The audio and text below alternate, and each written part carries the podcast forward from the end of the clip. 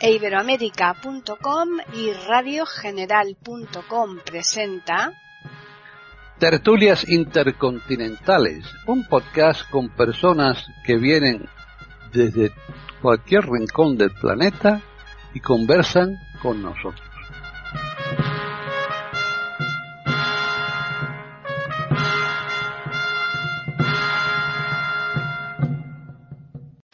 Bienvenidos otro día más a Tertulias Intercontinentales en iberoamérica.com. Soy Paqui Sánchez Galvarro y hoy tenemos aquí en la mesa, veo que hay muchas botellas, muchas copas mm, muy finas además, porque esas botellas requieren unas copas especiales y es que hoy vamos a hablar del vino. ¿Eh? Así que tenemos una tertulia que ya veremos. De momento empezamos muy bien, no sabemos cómo vamos a acabar después de hablar de tanto vino y hablar de eh, tantas diferencias de vinos y yo creo que también, ¿por qué no?, beber un poquito. Así que tenemos con nosotros a Gabriela Isa. ¿Qué tal, Gabriel? Muy bien, gracias. Buenas tardes. Buenas tardes a todos y a los nuestros oyentes con una una tertulia hoy muy animada y veremos a ver si les gusta. Perfecto. Seguimos con la doctora René Mendoza. ¿Qué tal? ¿Qué tal, Paquita? ¿Cómo está? Un gusto, como siempre, estar acá en Tertulias Intercontinentales, iberoamérica.com, un lunes más y con esta mesa muy especial, eh, realmente muy agradable y con una compañía nueva que ya irás a presentar. Exacto. Seguimos con Jorge Muñoz en Chile. ¿Qué tal, Jorge? Hola Paqui, hola queridos amigos de la tertulia, aquí estamos listos para brindar con nuestros auditores y disfrutar de esta preciosa jornada. Seguimos con la ausencia de Devis Oneto desde Italia. Yo creo que ya sí, la semana que viene va a ser la definitiva en donde se pueda reincorporar. Y tenemos, como apuntaba antes René, un invitado especial que le encanta este tema, él conoce bastante este tema y precisamente por eso hemos acudido a él para que comparta esta charla con todos nosotros y con todos ustedes, los oyentes. Se trata de Antonio Perán, ¿qué tal? Pues muy bien, yo como, como bebedor mayor del reino, ¿no? bueno, aquí mucho no podemos beber porque si se habla no se puede beber. Eh, las dos cosas a la vez no lo podemos hacer. Ahora, mientras que estén hablando otros, sí que podemos los demás. lo que pasa es que cuando termine la tertulia no, no vamos a saber qué vamos a estar diciendo. Exactamente. Sí, sí. Por eso digo que empezamos muy bien, no sabemos cómo acabaremos. Una, una, organizar una cata. Una, en este caso, la cata ciega tampoco tiene mucho sentido. está bien, está bien. Lo va, a hacer de todas las maneras, quiero decir. No, quiero decirte que prescinde de la vista, de la cual no podemos presumir ninguno de nosotros, y eh, bueno, pongamos nuestra atención en el olfato y en el gusto. Exacto. esos sentidos que nos ayudarán mucho para eso. Bueno, pues vamos a centrar un poco el tema y si os parece podemos hacerlo con Antonio y después ya eh, comenzamos la ronda ordinaria. ¿eh? Muy bien. Pues adelante, Antonio. Bueno, esto de hablar del vino es muy complicado porque esto llevaría días. Días Estoy de acuerdo. sin eh, descanso. O sea que, pero bueno, vamos a hacer un resumen.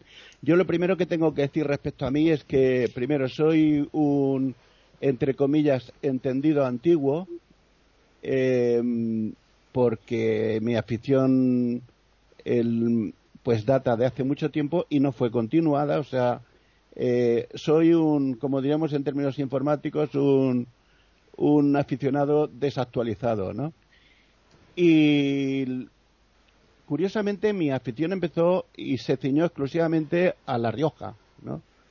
Al vino de La Rioja, no porque en España no hubiera mejores vinos, que por supuesto, bueno, mejores no los hay, pero iguales y para algunos gustos mejores sí, sino porque ya con La Rioja yo ya tenía bastante. La Rioja entonces eh, tenía eh, más de 300 bodegas. Yo hice un trabajo eh, esmerado, tenía anotadas más de 300 bodegas eh, con todos sus datos, con todos sus vinos, con todas sus añadas, con todo, con todo de todo.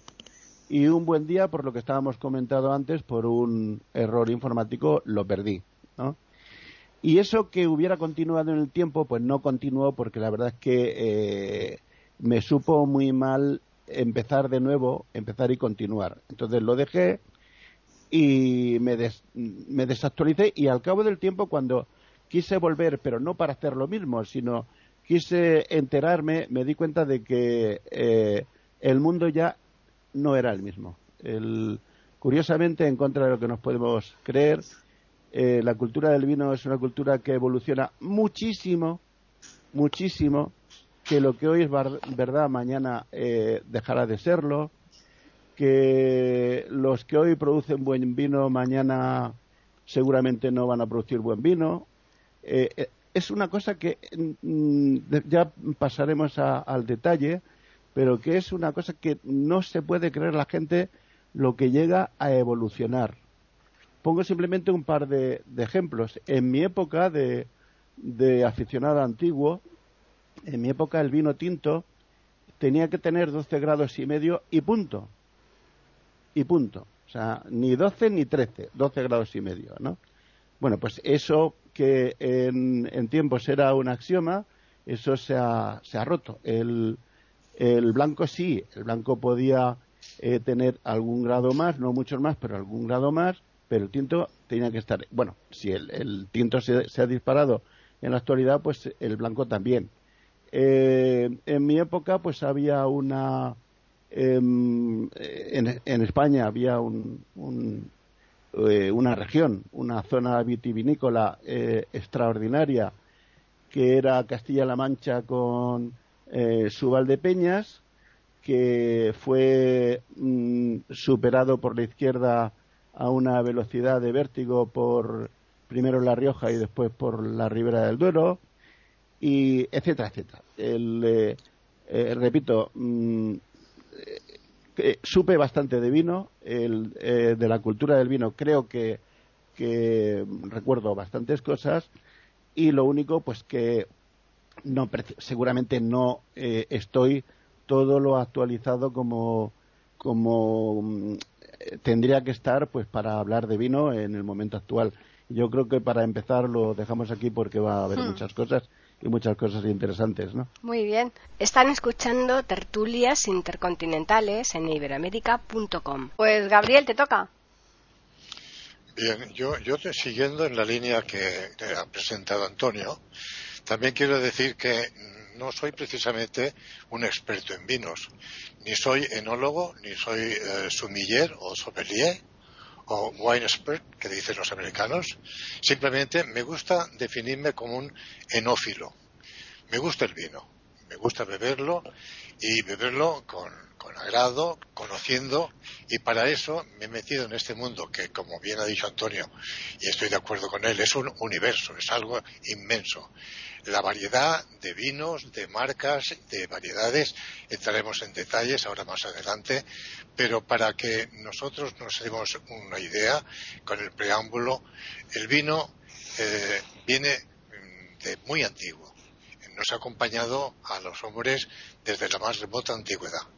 Incluso eh, hay vestigios en la península ibérica, en el suroeste de la península, en la zona de Mazagón, una, localidad de la provincia de Huelva, en la que estudios paleo, paleobotánicos han descubierto que había unos vestigios de, eh, del uso y del cultivo de, la vid y de, un vino que, según Barrón, un autor romano del siglo I antes de Cristo, decía que los nativos bebían un vino que se llamaba boca, boca, y que procedía de una varietal que se llama Cocalovin.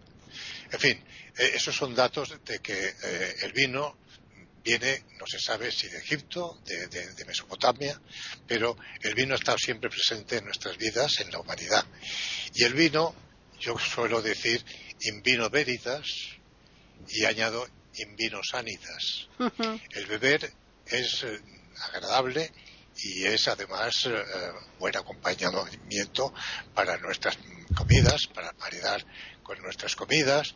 Hay mucho que hablar, si son vinos blancos, vinos tintos, vinos rosados. Hay una clasificación del el vino. El vino, como todos sabemos, y no me voy a alargar demasiado porque sería interminable, el vino lógicamente procede de la, de la uva. La uva es el fruto de la vid. La vid es eh, eh, la mata donde se produce eh, este, este, racimo de, uvas que luego pasa a ser el vino. Es muy importante no solamente las variedades que suelen, según la ampeología, es una palabra que se me resiste, ampelografía, es eh, el estudio de, las variedades de, las uvas y, de, todo lo referido al vino y mm, se dice, aunque no se está de acuerdo, en que hay entre 10.000 a 20.000 especies de varietales. No se han puesto de acuerdo. Los estudios, el Plinio el Viejo hizo una relación de las variedades en el siglo I antes de Cristo, pero eh, ha sido en el año 1940 cuando eh, Michel Planet, un francés, hizo un estudio donde dio las normas para la clasificación de las variedades. Eh, puede decirse que hay dos clases de uvas, como todos sabemos, las blancas y las tintas. Entonces, eh, las tintas, nos podemos preguntar, ¿y por qué el vino es tinto, es negro? Cuando hay vino blanco y vino tinto. ¿Qué son? ¿Uvas negras? No. Está el secreto en el ollejo. El ollejo es la piel, ¿no? Para cuando se elabora el vino, el vino tinto se mantiene en contacto con el ollejo un tiempo para que adquiera precisamente el tanino que desprende. Pero en fin, eso ya sería entrar en muchas profundidades.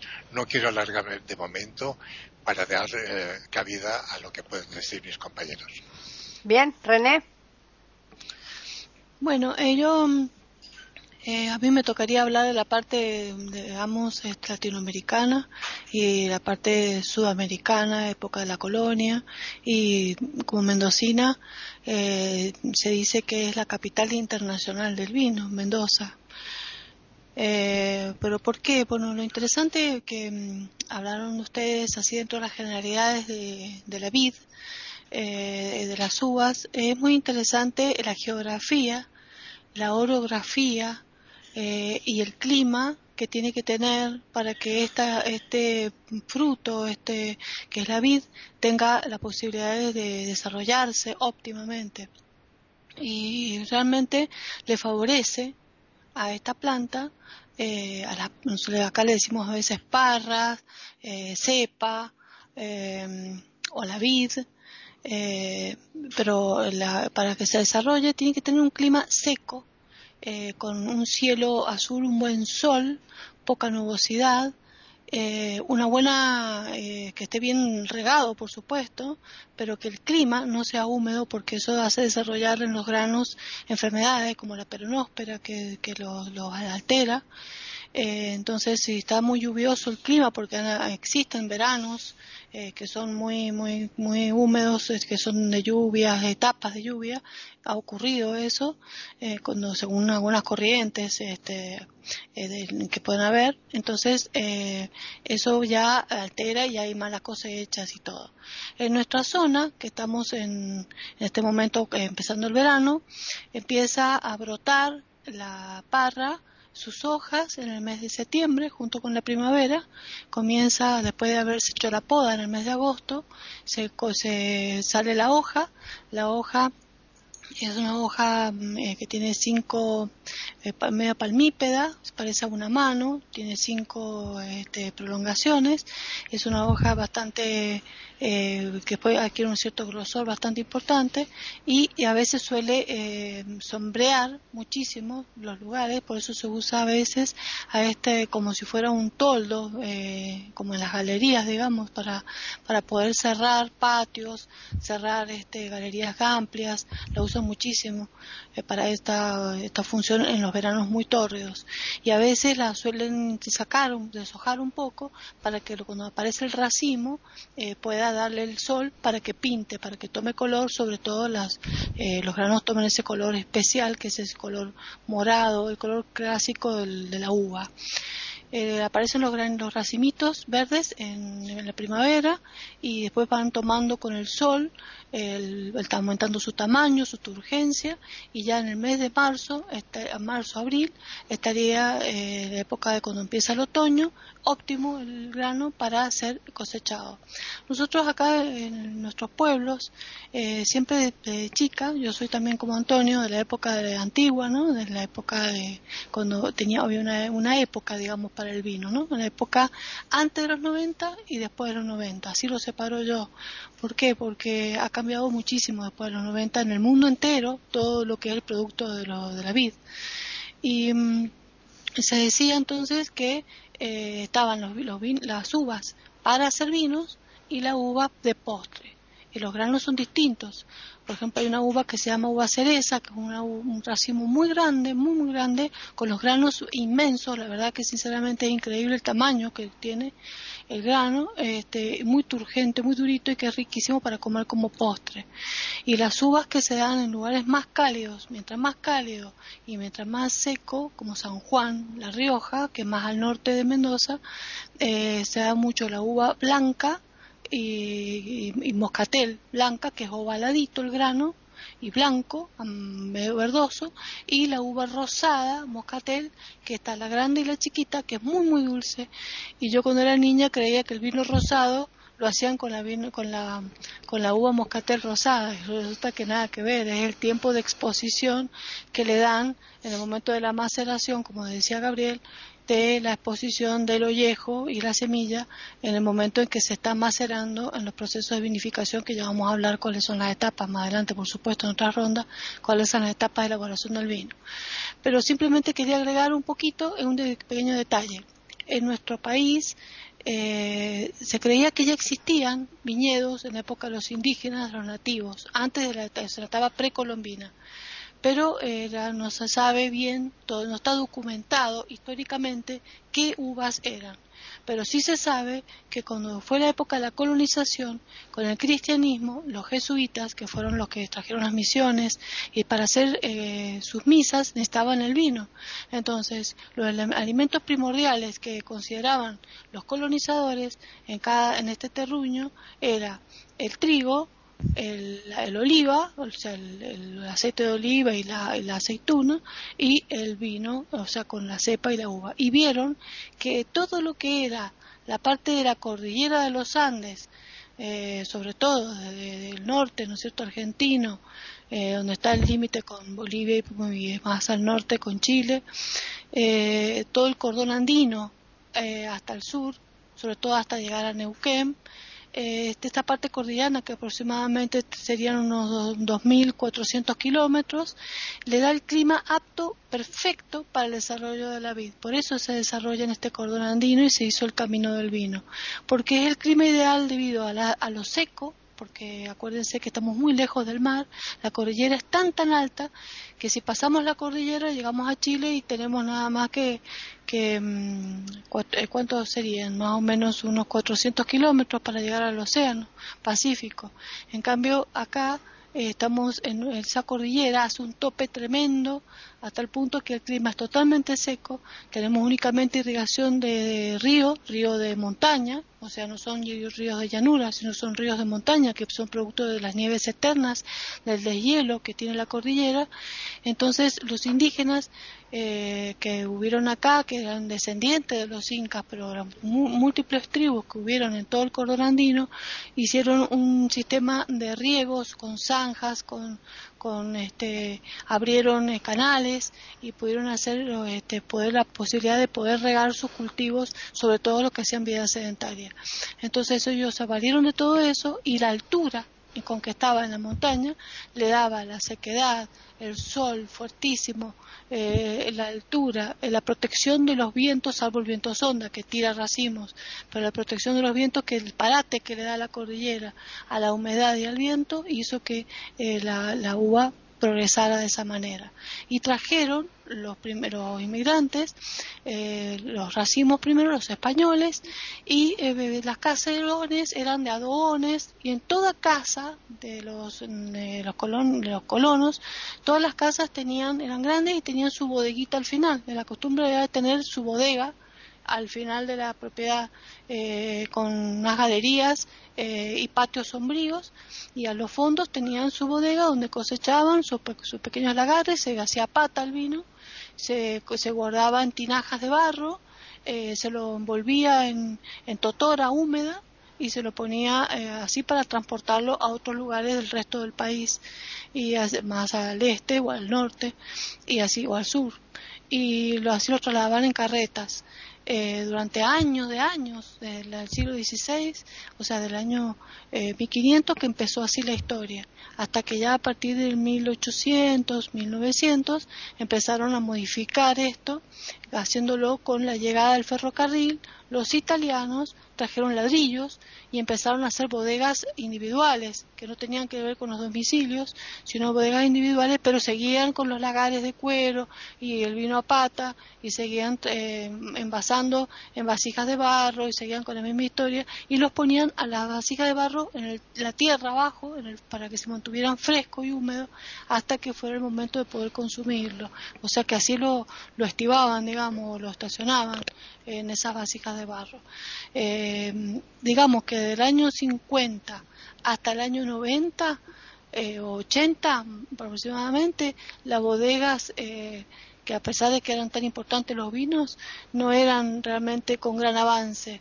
Estaba el vino tinto, el vino blanco, el vino rosado, los vinos espumantes, y, la misma, yo tenía un, mi tío, eh, padrino mío, que era enólogo y era gerente de vitivinicultura acá en la provincia de Mendoza, y decía lo mismo que Antonio, el vino, un vino debe tener 12,5 grados, y no, no es vino, decía, era una cosa que cambió tanto esos conceptos, hoy tenemos vinos tintos y blancos que tienen 13, 14 grados, hasta 16, grados, 16 grados, ¿sí? o sea que todo eso ha ido cambiando totalmente, ya iremos hablando en las próximas rondas, los varietales que hay ahora y todo, pero eso más o menos para, para introducción. Muy bien. Están escuchando tertulias intercontinentales en iberoamérica.com. Jorge, te tocó.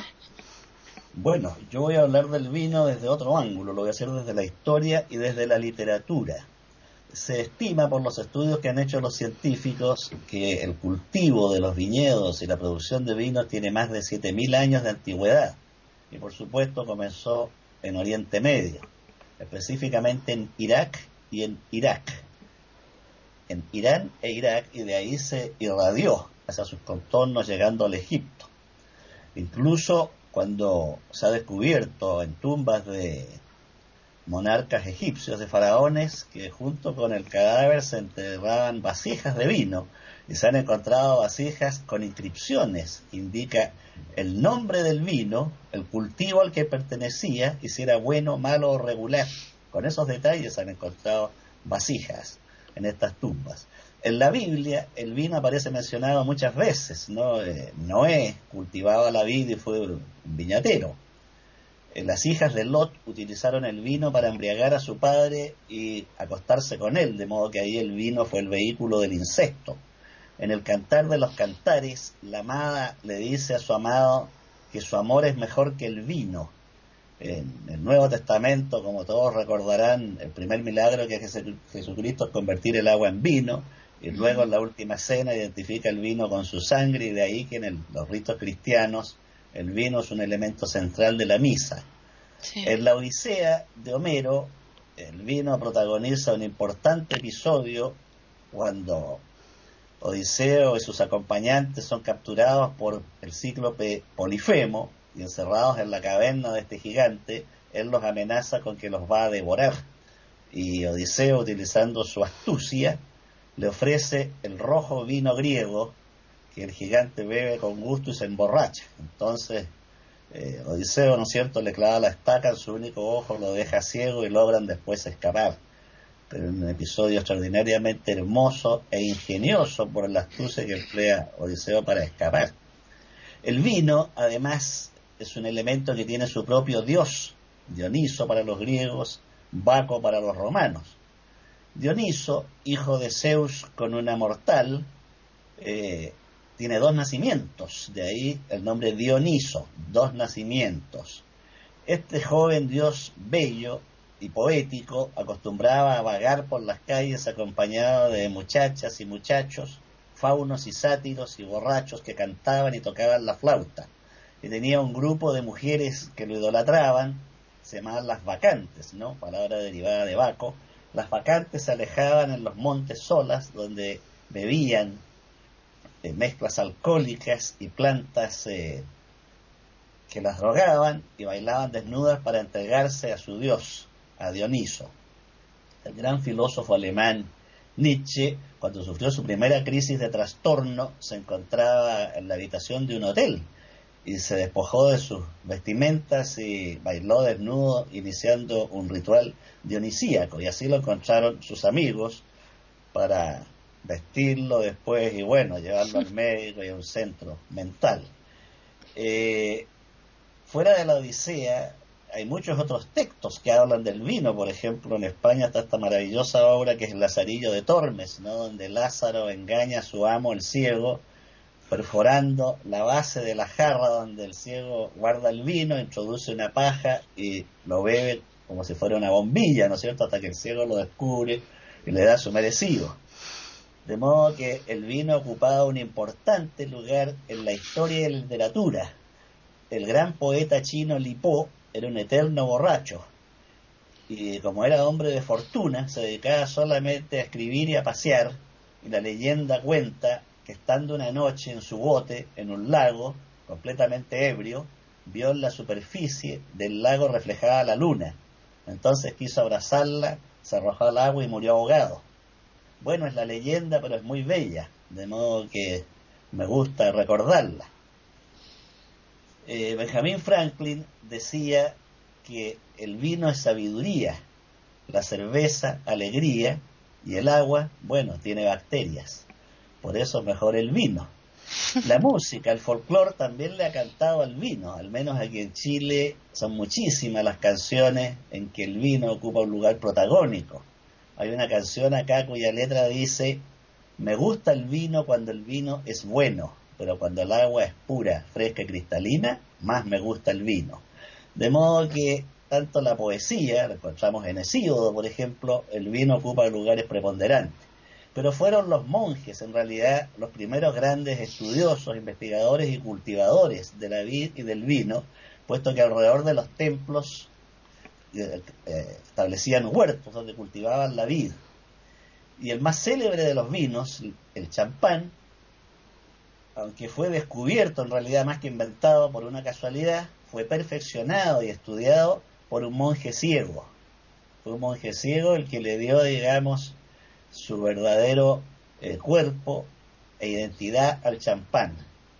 Eh, Francia, Italia y España son en la actualidad los tres países que producen el 50% del vino mundial.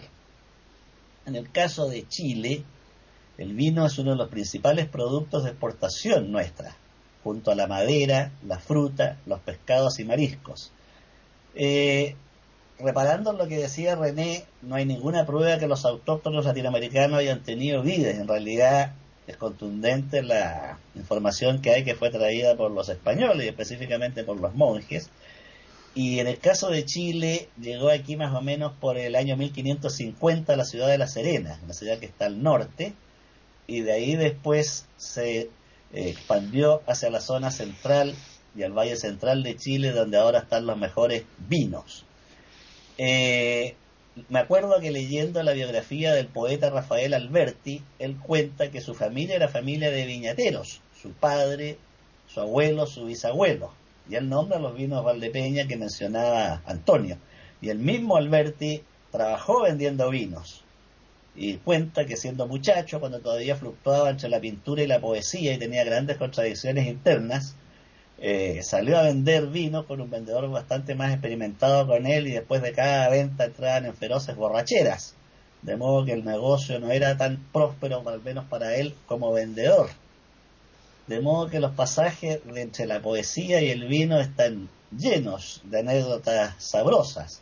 aquí en Chile tuvimos un poeta que fue el gran rival de Pablo Neruda, eran adversarios a muerte, se injuriaban recíprocamente, que se llamaba Pablo de Roca. Este hombre era un tipo más o menos de un metro ochenta, un metro noventa, tremendamente corpulento y de un carácter tremendamente agresivo y violento. Y él escribió un libro llamado Epopeya de las comidas y los vinos de Chile, donde hace un paseo por los vinos.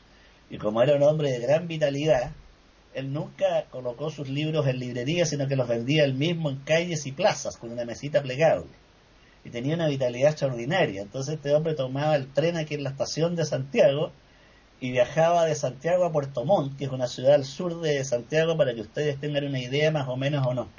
1300 kilómetros, no más. Y el viaje de Pablo de Roca duraba un mes, porque era un viaje realmente dionisíaco, en que compraba alrededor de 15 kilos de longaniza, pan, llevaba varias chuicas o garrafas de vino tinto, y se iba tomando y cantando en el tren, se bajaba en cualquier estación, se iba a la plaza del primer pueblo que se le aparecía, extendía su mesa plegable y empezaba a vender sus libros. Era un hombre de gran simpatía en cuanto a la oralidad, de modo que si llegaba a un pueblo rural le hablaba a los campesinos de la siembra, las cosechas, el cuidado de animales, terminaba siendo invitado a las casas donde podía estar tres, cuatro días de fiesta, bailando y brindando. Por eso el viaje duraba un mes más o menos entre la ida y la vuelta. Por el momento voy a quedar aquí con el episodio de este poeta chileno Pablo de Roca. Muy bien, pues volvemos otra vez a Antonio, porque seguro que también nos tiene preparados ahí bastantes estadísticas, porque el vino yo creo que da para, para mucho. Pues bueno, yo si queréis os puedo contar un poco datos de esos que, que, que no se saben tengo documentación por si, bueno, que no se saben, que no se saben a cierto, cierto nivel. Si alguno de vosotros después está interesado en documentación, pues se la puedo pasar, ¿no? El, eh, vamos a hablar de, de, España, que es lo que más conozco. Eh, decía Jorge que Italia, Francia y España producen el 50% de la uva del mundo. Eh, por este orden. Italia, Francia y España. Italia produce una barbaridad de, mm, de, vino, ¿no? He dicho uva, pero en realidad es la conversión de la uva, el vino, hablando de España, la producción de, para que os hagáis una idea, la producción de España en vino anual está en 40 millones de hectolitros, ¿vale? Estamos hablando de 4.000 millones de litros. Es decir, eh, 4 millones de toneladas de vino todos los años. Es mucho, ¿verdad? El, si lo dividiéramos entre los habitantes, pues saldríamos más o menos, si contribuyéramos a su producción, pues a unos 100 litros por, por habitante. Lo curioso de, de esa producción es el reparto la producción del vino en España, el, el 54% de, de esa producción está en Castilla-La Mancha, que no es la región más grande de España, es la tercera, pero bueno, el 54% está en Castilla-La Mancha, el 9% está en Cataluña, el 8% está en Extremadura, el 7% en Valencia. En contra de lo que pudiera creerse, y seguro que sorprenderá, La Rioja y Castilla-León tienen el 5% de la producción cada uno. Si tenemos en cuenta que Castilla-León es una de las eh, autonomías de las regiones más grandes, después hablaremos por, por el porqué de ese 5%, pues nos parecerá que Castilla-León produce muy poco vino realmente. Si lo comparamos con Rioja, que es una miniatura, al lado de. Bueno, no, eh, Rioja, es una miniatura, pero produce lo mismo. Si la comparamos con otras, pues nos parecerá que es una producción muy pequeña. Andalucía, que es la provincia más grande de España, produce un 3%. Y hemos llegado al 91%. Es el 9% restante, el 9% restante se lo reparten entre eh, Galicia, Asturias, Cantabria, País Vasco, eh, Aragón, Baleares. O sea, os quiero decir que cuando en, en estos sitios se habla de producciones que ya de por sí nos pueden parecer gigantescas, pues imaginémonos lo gigantescas que eran las producciones de los, de los otros sitios. ¿no? Es, eh, eh, mm, ya digo, realmente eh, impresionante. ¿no? En relación con lo que decía René antes, y vamos ya un poco a la historia del vino, René hablaba de condiciones idóneas para la producción del vino. Esas condiciones idóneas cada vez son más relativas. Es decir, sí que hubo un tiempo en el que las condiciones idóneas eran aquellas que permitían producir vino. Hoy la técnica, en cierto modo, prescinde de esas condiciones idóneas y se está produciendo vino en cualquier sitio diría más, se está produciendo vino en sitios que en esa época a la que yo me refería antes hubiera sido imposible producir vino o por lo menos hubiera sido imposible producir buen vino. antes se decía, los ortodoxos decían que el vino solo podía eh, mm, producirse entre los paralelos 30 y 50 extremos, ¿no?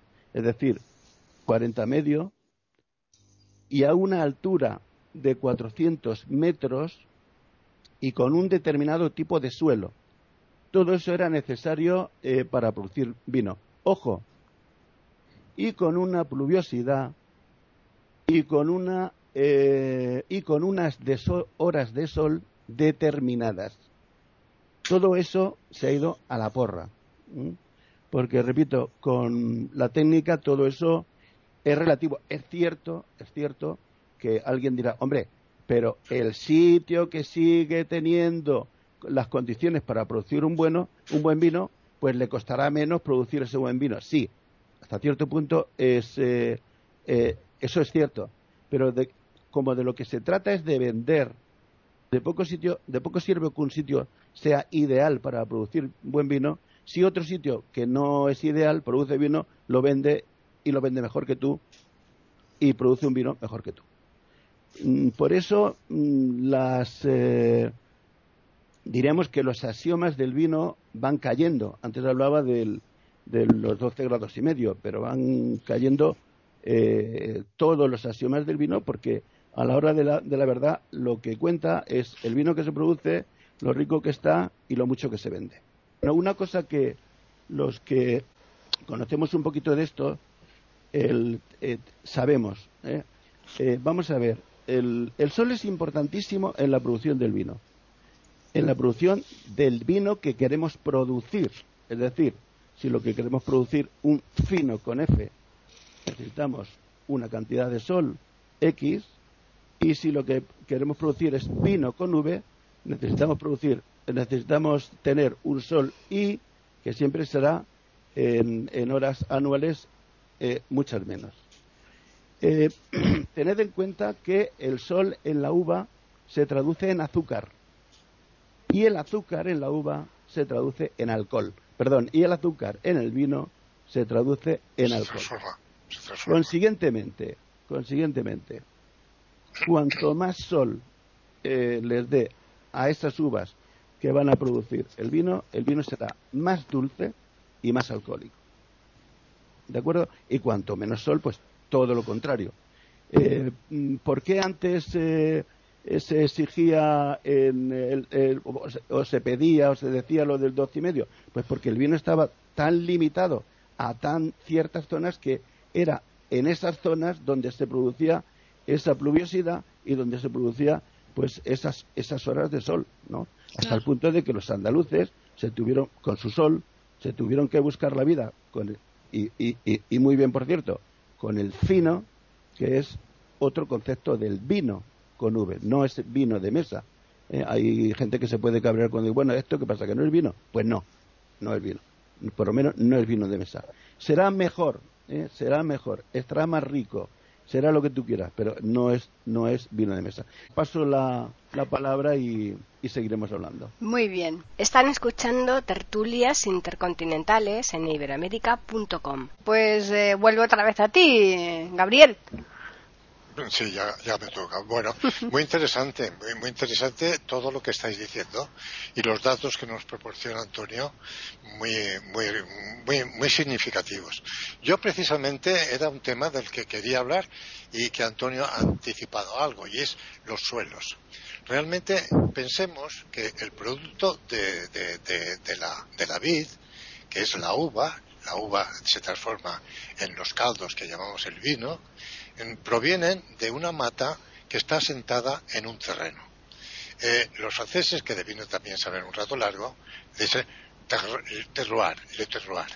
Hay, suelos, mm, suelos calizos, hay suelos eh, pizarrozos, hay suelos calcáreos, hay suelos eh, arenosos, hay suelos mm, de tierra fósiles. Entonces, el cultivador tiene que mirar muy debidamente, como se ha dicho también, y yo eh, quiero aclarar, que el dueño de una viña tiene que plantar sus cepas en los lugares más adecuados para el producto que quiere obtener. El sol es importante. Es más, hay expertos que clasifican las uvas en tintas y blancas, digo, tintas y blancas, sí, y también en tintas de sol y de luz. O sea, tintas, digo, uvas de sol son aquellas que están en lugares eh, geográficamente expuestas al sol y dan un producto que es un vino distinto de aquellas eh, regiones que tienen un, muy poca luz, por lo tanto poco sol, como son las Riesling, la uva Riesling es la uva de, de los vinos del Rhin, los vinos alemanes, deliciosos blancos, por cierto, donde allí, como sabemos, la temperatura es baja y hay muy pocas horas de sol. Entonces, es lo que dice Antonio, es lo que se ha venido diciendo ahora. La, conversión del conocimiento más profundo del vino, hay que eh, pensar que el vino se puede obtener de las monovarietales, o sea, de una sola variedad, de una sola eh, viña, de una sola uva, de unas, o de lo que llaman los franceses el copage. El copage es mezclar distintas uvas. Y los enólogos, que estudian lógicamente este tema, van haciendo sus pruebas y van uniendo para quitarle acidez, para aumentarle grado, para rebajar alcohol, para rebajarle eh, puntuosidad, para aumentarle. O sea, es un ejercicio realmente increíble y envidiable el conocimiento del vino y saber cómo se ha ido formando ese vino, que es lo que yo quería explicar en esta conversación, en lo que yo me he querido meter durante el tiempo que me he dedicado al estudio de, los vinos. O sea, para formarme he tenido que ir a hacer pues las catas. En las catas es muy importante eh, primero, como decía eh, Paqui al principio, las copas. No se puede beber un Vega Sicilia en un vaso de plástico. ¿eh? Eso sería un pecado mortal, ¿verdad? Entonces, la copa es muy importante, que sea de un cristal fino, con un talle largo, donde tú puedas tomar la copa por el talle y no por la bomba, o sea, un poco abombada la, la, copa, a fin de que la parte baja sea más amplia que la parte alta para condensar así los olores porque al mover el vino dentro de la copa lo que hacemos es remover los esteres del vino que es lo que nos llega a la nariz ¿no? y cuando hacemos una cata aparte de la, de, la, de la visión que nosotros no tenemos la posibilidad de verlo, pero sí los, los, los, eh, los subíes nos explican cómo se forman esas lágrimas y cómo ven a través del color del vino y pueden deducir eh, su antigüedad, su, en fin, todos los datos que precisa eh, el conocedor de aquel vino, ¿no? Nosotros, a través del olor, hundimos la nariz en la copa, absorbemos el olor y vamos descubriendo eso es una educación. al primer momento no, no, sabes lo que estás haciendo. Tú ves que la gente va moviendo la copa continuamente, continuamente, y cuanto más se mueve, mejor, porque vas haciendo desprender los olores y vas descubriendo de aquel vino, pues, bueno, pues son eh, olores frutales, o olores florales, eh, vinos blancos, vinos tintos, y vas descubriendo, huele a mora, incluso olores y sabores minerales, por lo que decía, porque en esos terrenos las plantas, a través de sus raíces y aquellos, aquellos alimentos que van tomando de la tierra, llegan a la planta, de la planta a la fruta, que es la, uva, y de la uva, su elaboración, a los vinos que bebemos. Y en muchos casos notas incluso como un sabor a tierra. Claro, todo esto eh, hay que educarlo un poco, ¿verdad? Cuando haces una cata y estás invitado a una cata, pues vas dirigiendo o te dirigen y empiezas por los vinos blancos secos, ¿no? Y vas hasta, incluso eh, en boca puedes eh, tener un sorbo de vino en la boca para analizar todos esos sabores a los que yo me refería podíamos alargarlo mucho más y incluso está permitido escupirlo, ¿no? Eso parece un poco un poco cochino, ¿verdad? Pero en todos los lugares donde se hacen catas hay las escupideras. Y es que, claro, si tú tienes allí, cuando se hace la presentación de un vino, de un solo vino, hay marcas, hay bodegas que quieren presentarse una oferta de un vino, pues bien. Pero cuando se presenta varias bodegas con sus productos, vas probando de distintas mm, clases de vinos y lógicamente terminarías con una tajada como un piano. Entonces, para eso precisamente están los sumilleres eh, que beben un sorbito, lo, lo retiran en la boca, lo van descubriendo sus sabores y lo escupen. ¿eh? Incluso pueden tomar algún alimento, que suele ser queso o pan con queso, trocitos de pan, trocitos de queso, para disfrazar el, el sabor del vino anterior. Bueno, esas son cosas, curiosidades que yo quería, en fin, eh, demostrar.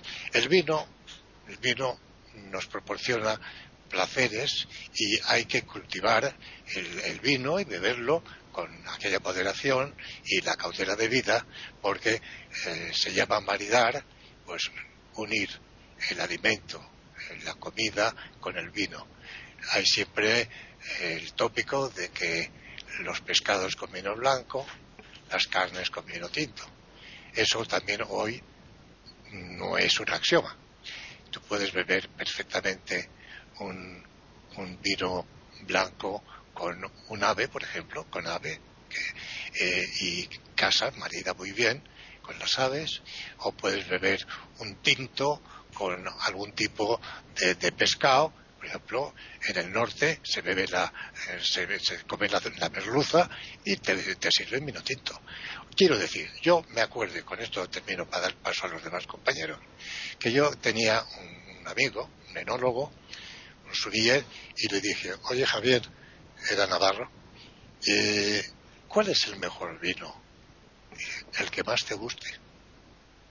En esto de gustibus non es disputando, decían los, latinos, ¿verdad? O sea, cada uno tiene un gusto por un vino especial. Puede ser tinto, blanco, rosado o espumoso o incluso los vinos de, mesa o los vinos de, de, postre, ¿eh? los vinos dulces. En cuanto a los amontillados, a lo que se refería eh, Antonio, los vinos de Andalucía, los vinos de Solera, son vinos fortificados que se llaman. Entonces se les introduce alcohol, o sea, que tienen una elaboración distinta y mucho más eh, cuidadosa o diferente que la producción del vino o la elaboración del vino normal. Ahí acabo. René. Bueno, este, yo no soy experta en vinos como ustedes, ni para nada, pero sí quería hablar de lo cultural porque mm, es muy importante también tener en cuenta las grandes transformaciones que ha vivido eh, nuestra provincia, Mendoza, eh, para poder tener un recurso económico importante en el mundo, ¿no? Eh, porque esto está el, el, negocio del enoturismo, es decir, yo me acuerdo cuando, cuando niña, que mi padre, que encantaba tomar vino, existía una, la botella de litro, que era el vino común de mesa, ¿no? Después se venía una botella de tres cuartos, que estaba el vino turista y el vino reserva. Esos eran vinos más finos. Eh, pero nunca sentí que mi papá hablara de, de, tipos de uva. Si era Cabernet, Cabernet Sauvignon, si era Malbec, como que no. A veces nombraba eh, Chardonnay o que decía que era que para la base del champán eh, o por ejemplo eh, por ahí les, sentía hablar de este es un semillón eh, por ahí explicaba algunas cosas.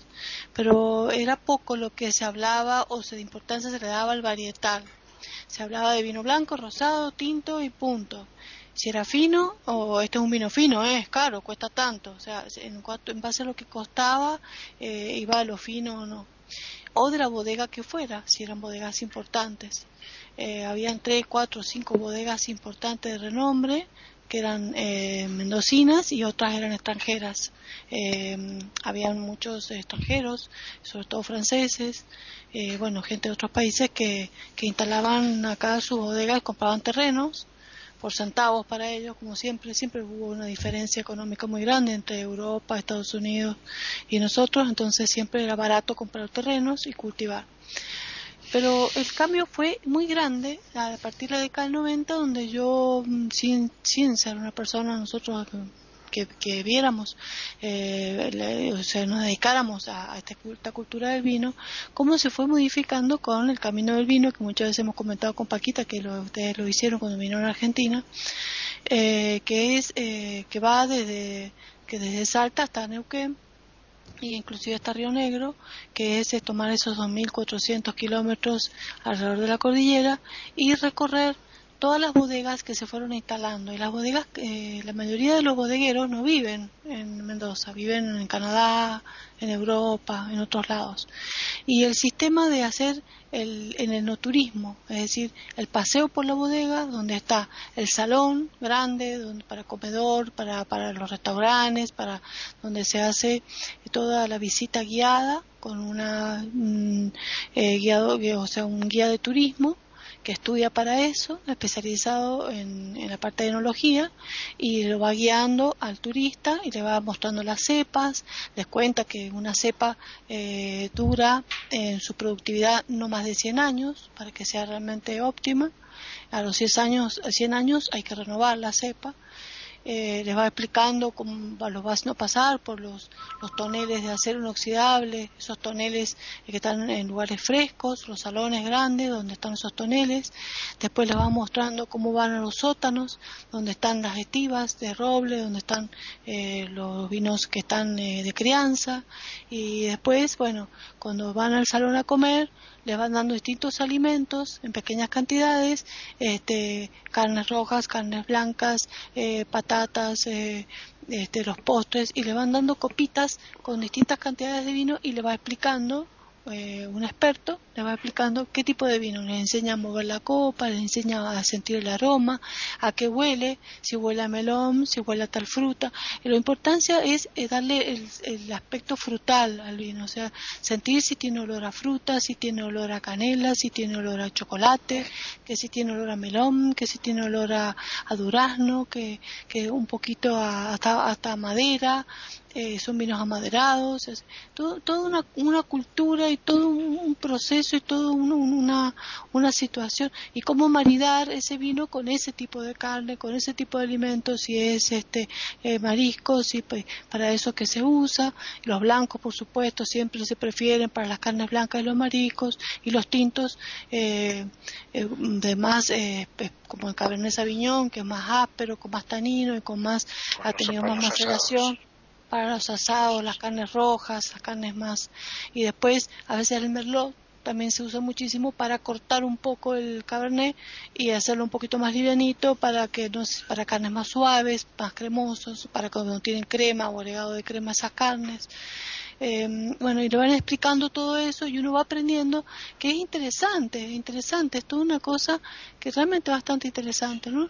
Eh, pero eh, lo, lindo de esto, que a mí me llamó la atención, es, es cómo el negocio este, porque es un negocio evidentemente muy importante, de mucho dinero, eh, cómo hacen toda la construcción de todo esto, ¿no? Cómo la bodega eh, tiene eh, mm, toda la tecnología, todo lo moderno, los salones donde se hacen los comedores, la casa hotel, que es una mansión espectacular,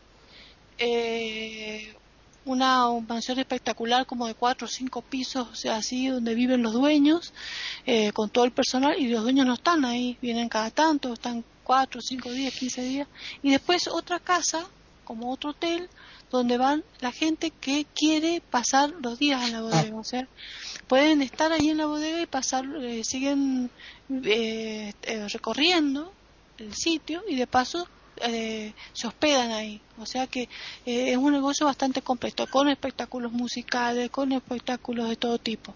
Después hay otras bodegas, por ejemplo, cerca del pie de la montaña, Valle de Uco, que es donde se, hacen, se cultivan este, mucho el Malbec. Lo que tiene Mendoza, el vino Malbec, eh, en la que también es de una zona, creo que mm, eh, no me acuerdo qué zona de Francia, era que un lugar donde no había mucho éxito en Francia para este tipo de uva. Sin embargo, encontró en Mendoza el lugar óptimo y los mayores premios que Mendoza tiene, eh, todas las medallas que Mendoza ha obtenido a nivel mundial, a nivel internacional, eh, ha sido gracias al vino Malbec el Malbec es más importante, es más difundido en Argentina y es el que se toma generalmente, que también es tinto y que sirve para eh, maridar también con carnes, pero con, no tan áspero, es más, no, no, es, no tiene tanta maceración como tiene el Cabernet, pero es un poquitito más ácido también.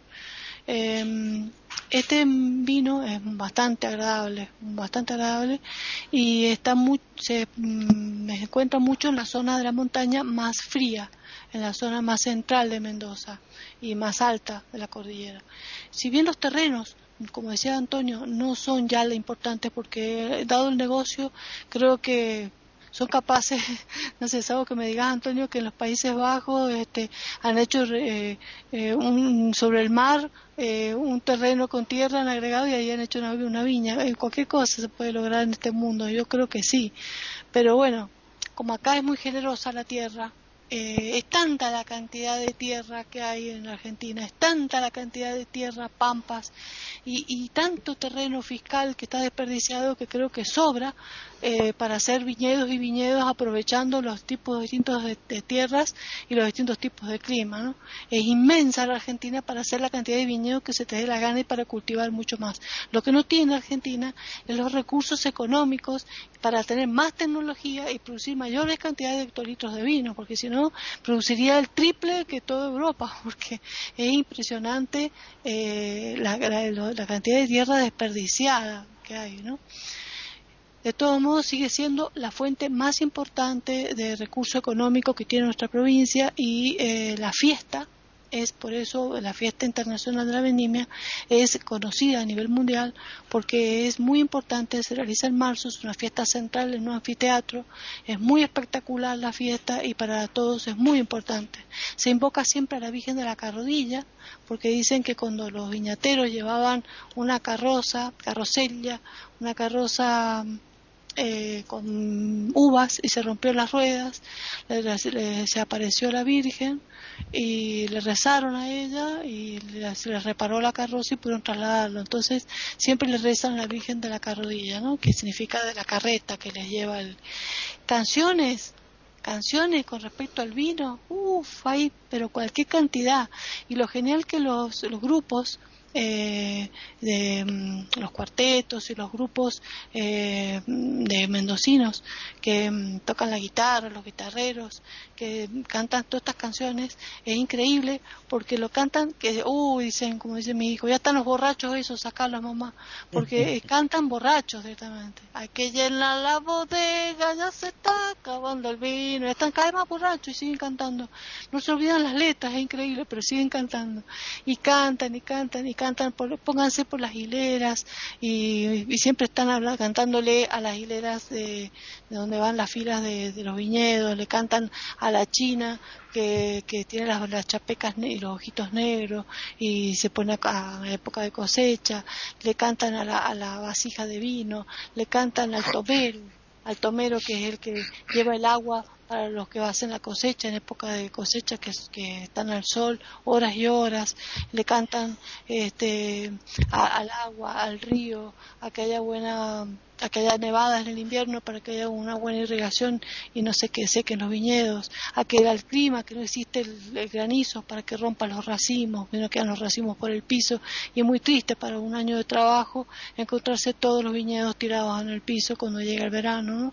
Es muy triste, bueno, hay muchas cosas que, que hay mucha historia detrás de cada viñatero. Eh, no hablo de los ricos, no hablo de los bodegueros extranjeros que tienen bodegas impresionantes, sino hablo de aquel que tiene esa bodega chica y que vive de esa cosecha y que eso le va a sustentar en la existencia de todo un año, porque después durante el año no hace más nada más que preparar las hileras y otra vez podar y atar las viñas. Entonces es toda una historia de, de tristeza, de alegría, de cultura, de canciones, de cancioneros que hay mendocinos, de, de folclore muy típico y característico, eh, de una música muy peculiar mendocina eh, y de toda una, una, cuestión que realmente me parece que, que, que tiene su belleza eh, dentro de su naturaleza. Así que bueno, eh, todo eso es muy bonito y muy interesante eh, que se enseña a los niños desde chiquitos, ¿no? Pues con las visitas guiadas a las bodegas, se les enseña todo este proceso.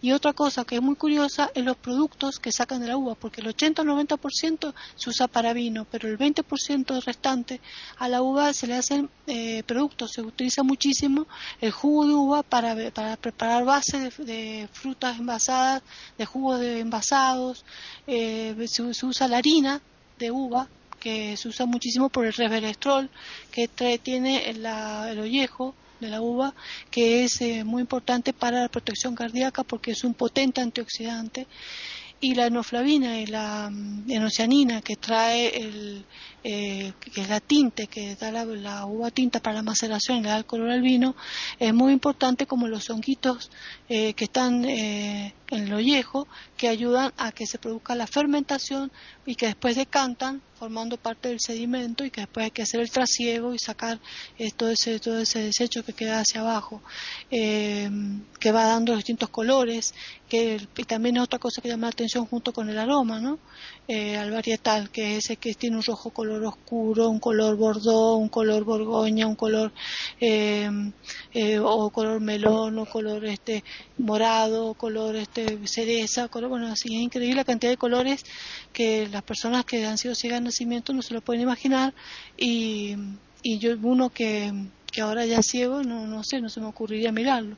Para mí antes, cuando era chica, era vino oscuro, vino tinto, vino blanco, y no, resulta que hay una, grama, una gama impresionante de colores que se puede ver en la, en la varietal de los blancos y en la varietal de los tintos. Y es, bueno, me quedo acá porque si no, no paro más de charlar. Pero muy, muy lindo y muy interesante. Muy bien, pues eh, Jorge. Bueno, siguiendo con el tema histórico y anecdótico para complementar los aspectos técnicos, que destacan mis contertulios, eh, los griegos bebían el vino con agua y consideraban que solamente los bárbaros podían tomar el vino puro. Anfitrión recibía sus visitas en su palacio, probando él primero el vino para demostrarle a las sus visitas que no estaba envenenado. De ahí viene la expresión salud después de beber o levantar la copa. Eh, fue el emperador romano Probo quien llevó la cepa chardonnay a los galos, eh, de regalo, Los romanos expandieron eh, el vino y las vides a todos los territorios que iban conquistando, pero fue la ciudad de Pompeya la mayor traficante de vinos de todo el imperio. Sin ser la ciudad más grande, se compraba y vendía de forma extraordinaria allí y se usaban ánforas o tinajas de arcilla, de greda, porque aunque tenían el vidrio y lo producían, solamente era para garrafas de mesa, puesto que era muy fácil que se quebraran o rompieran al trasladarlas en carretas de un lugar a otro. El tema del envase del vino y las botellas dio un salto importantísimo en Inglaterra durante el reinado de Jacobo I, cuando este rey preocupado por la tala excesiva de bosques que se producía porque se gastaba mucha leña eh, para alimentar los hornos en los fabricantes de vidrio, prohibió talar los bosques y ordenó que usaran carbón. Y sin proponérselo el rey, provocó algo extraordinario porque se descubrió que con el fuego del carbón, que era más intenso y concentrado, se produjo un nuevo tipo de vidrio más grueso y resistente. Y antes se hacían las botellas redondas llamadas la botella cebolla y a partir de este momento empezaron a hacerse botellas alargadas que se podían acostar o guardar horizontalmente, con lo cual se conservaba mucho mejor el vino. En otras geografías y en otro tiempo, me voy a trasladar a Estados Unidos, no se bebía el vino, se bebía el whisky, bastante más fuerte que el vino, y eran continuas las borracheras y peleas entre el pueblo. Y esto preocupó mucho al presidente Thomas Jefferson, que instaló una finca en un cerro, una finca llamada Monticello, y él encargó a Europa plantas de vides y él mismo cultivó con criado eh, la vid intentando incentivar el consumo de vino para disminuir el consumo de whisky, que era muy fuerte. Le fue bastante mal por lo que señalaba Antonio, las condiciones del terreno, temperatura, nivel de humedad, flujos de lluvia, etcétera, y las enfermedades que afectaban a las plantas en esa zona, pero su empeño sirvió de ejemplo a otros que se entusiasmaron con importar vides y seguir cultivando, siguieron fracasando, pero no cejaron hasta que en la actualidad en California se están produciendo excelentes vinos. Aquí en Chile se produjo algo bien curioso porque había una cepa en Francia que se estimaba completamente extinguida, habían pasado casi 500 años. Y unos productores acá del Valle Central que producían la cepa Merlot, invitaron a un experto francés de Montpellier para mostrarle estos cultivos de, la cepa Merlot y este hombre quedó asombrado y dijo, no, esto no es Merlot, esta es la extinguida cepa Carmener. Y este Carmener se está produciendo con mucho éxito acá en Chile desde la década de los 90, con una gran salida dentro del país y fuera del país. Son muchísimas las viñas que hay chilenas y también hay españolas acá como Miguel Torres, que están produciendo eh, vinos de gran calidad. Aquí hemos hablado mucho de las virtudes del vino, ¿no? Eh, René nos podría ahondar en eso, que es bueno para el corazón, que disminuye el colesterol, que ayuda a la digestión, pero yo quiero eh, hacer algo un poco distinto, mostrar también los efectos negativos que pueden tener los excesos con un pequeño cuento que es de León Tolstoy, pero que él recogió del sentir popular y se llama El primer destilador. Cuenta que había un mujic muy pobre arando la tierra y había escondido bajo su viejo caftán un pedazo de pan, y todo esto a la sombra de un árbol. Y mientras araba, lo observaba alguien desde la sombra del árbol. Cansado, el mujic siente hambre y va al castán a buscar su pan y encuentra que no estaba. Mira hacia todos lados, no está. Escondido en el follaje del árbol había un diablillo, y el diablillo sonreía feliz esperando que el mujique echara maldiciones y mentara al diablo. Pero en lugar de eso, el mujique dijo en voz alta, bueno, espero que quien me robó el pan haya tenido más hambre que yo. Esto enfureció al diablillo que saltó en piquero a la tierra, hizo un orificio y bajó hasta el infierno y le contó al diablo, su jefe, lo que había ocurrido. El diablo lo colgó de la cola y le dijo, te doy tres años de plazo para corromper a Simujik, de lo contrario te voy a bañar en agua bendita. Horrorizado por esta amenaza, el diablillo subió a la tierra, se convirtió en hombre y se ofreció como criado al Mujik. Le a su amigo y le dijo, mira, tú puedes salir de tu pobreza si sigues mis consejos. Viene la temporada del trigo, va a venir una temporada extremadamente seca, así que siembra en torno a los pantanos. Sembró así el Mujic, mientras los otros campesinos sembraron en zonas más altas y tuvo una cosecha extraordinaria, mientras los otros, con la sequía, perdieron sus cosechas. Y ganó mucho dinero el Mujic, compró casa, caballos, carruajes y hasta unos criados para él y su familia. A la temporada siguiente, el diablillo convertido en criado le dijo, mira, este año va a ser extraordinariamente lluvioso, así que no siembres en tierras bajas, sino en zonas altas. Y sembró en zonas altas Y todos los otros, como habían tenido la experiencia de que les había ido mal en las zonas altas, sembraron en torno a los pantanos, vino una lluvia tremenda, temporal, y perdieron toda su cosecha y el único que tuvo trigo abundante fue el mujico, que ya se hizo rico. Entonces, el diablillo, convertido en criado, le dijo, te voy a dar otro consejo que te va a hacer más rico todavía. La próxima siembra usa solamente la mitad del trigo para la venta y para la harina en los molinos y la otra mitad te voy a enseñar a hacer una bebida que tú no conoces que se llama vodka. Así lo hizo el Mujic y efectivamente probó el vodka y quedó maravillado. Se mareó indudablemente, notó que la lengua se le ponía traposa, pero quedó enloquecido con esta bebida, la hizo probar a sus vecinos y amigos y quedaron todos maravillados y se convirtió, ya que hablábamos de vino y alcoholes, en un gran productor de vodka y se enriqueció muchísimo más. Entonces el diablillo bajó al infierno y le dijo al diablo, estamos listos, tengo a este hombre en mis manos, acompáñame para que veas los resultados.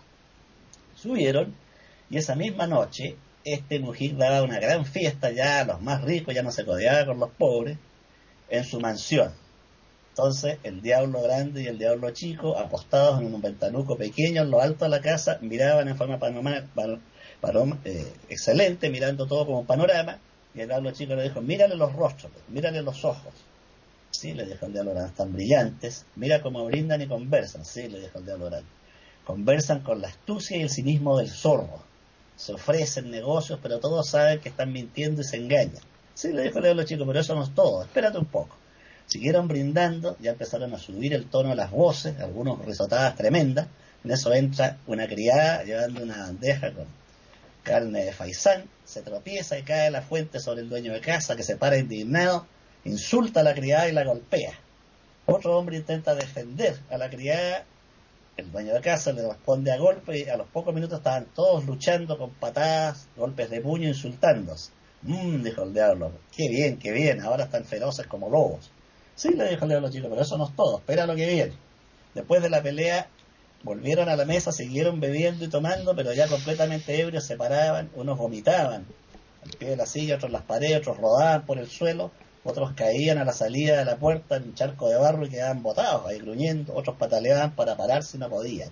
Mmm, dijo el diablo grande, extraordinario, éxito completo, ahora son unos cerdos. ¿Qué hiciste? Cuéntame, ¿cómo hiciste esta bebida? Apuesto que echaste sangre de lobo, de cerdo y de zorro. No, nada de eso, dijo el diablo chico. El zorro, el lobo y el cerdo están en el corazón del hombre. Lo único que hay que hacer es activarlos, y eso es lo que hace el vodka. El diablo grande lo felicita, lo lleva al infierno, lo abraza y lo condecora. Y ahí termina este cuento, estimados amigos.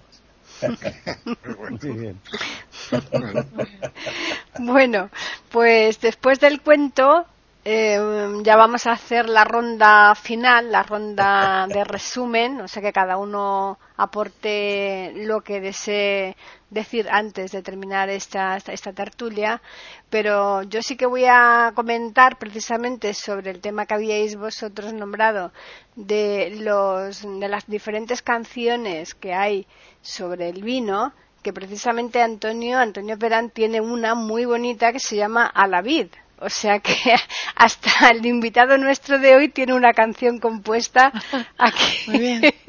al vino. Tu turno final, Antonio. Bueno, yo quería, voy a hacer, es que claro, como os decía al principio, esto, este es un tema del que se puede estar hablando días enteros. Voy a hacer eh, algo creo que muy interesante y muy necesario, sobre todo para la gente menos iniciada en vino. Eh, os voy a hablar del proceso de elaboración del vino muy rápidamente porque esto, bueno, es todo lo básico, todo lo complejo que se quiera y después de los eh, eh, las clases de envejecimientos o las clases de, vino por envejecimiento o crianza que también se llama, se llama ¿no? la elaboración del vino es muy sencilla. Bueno, mm, hay que distinguir el, con independencia de que, dependiendo de los países, le llamemos de forma distinta, yo siempre hablo desde España, desde España, no hay que confundir la parra con la vid. ¿eh? La parra es, un árbol que produce uva para comer, mientras que la vid es una mata que produce uva que no se come. ¿eh? Eh, produce uva para elaborar vino, ¿no? Y bueno, pues en la época en que nos comentaba René, se recoge La uva se almacena en, grandes tanques o estanques o sitios donde de, depósitos mm, donde se acumula la, eh, la uva. A continuación se pisa la uva, que eso ya eso es otra cosa que ha desaparecido. Hoy se aplasta mecánicamente. Ese jugo o zumo pasa a otros depósitos donde queda eh, durante un tiempo, eh, queda ahí estático.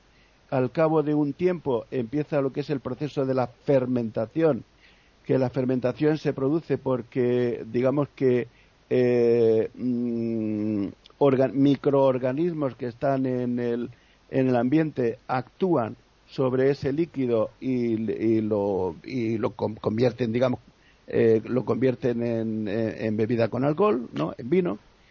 Eh, bueno, una vez que se ha producido eso, hay muchísimas, hasta después se embotella, en el embotellamiento eh, hay todavía muchísimas más cosas. Está la clarificación curiosa porque se hace con, clara de huevo, pero bueno, esto, ya digo, son detalles que no, que no vienen en el caso. Entonces, una vez que eh, se ha producido la fermentación, el vino se eh, embotella. Y después de embotellarse, viene lo que sería la, crianza del vino o el envejecimiento del vino. Hasta ahora, durante prácticamente toda la vida moderna del vino, hasta ahora había cuatro clases de vinos. El vino joven o del año, eh, pues que no tenían ninguna crianza, ningún envejecimiento el vino de crianza, que no hay que confundir, o sea, que toma el nombre de la crianza, pero que es una clase específica. El vino de crianza, que ese ya tenía eh, un envejecimiento de, seis meses, eh, bueno, mm, eso depende de las bodegas, ¿no? En, barrica de roble, eh, después el, el, vino reserva, que tenía todavía más, más crianza, más envejecimiento en, barrica, que puede ser de un año, de un año y medio, eso ya depende. O sea, hay una bodega en España que es la famosa, eh, mm, eh, bueno, la bodega de Villa de López Heredia. Eh, todo el mundo lo conoce por, un, por su mejor marca de vino, pero la bodega se llama López Heredia, R. López Heredia, Rafael López Heredia, ¿no?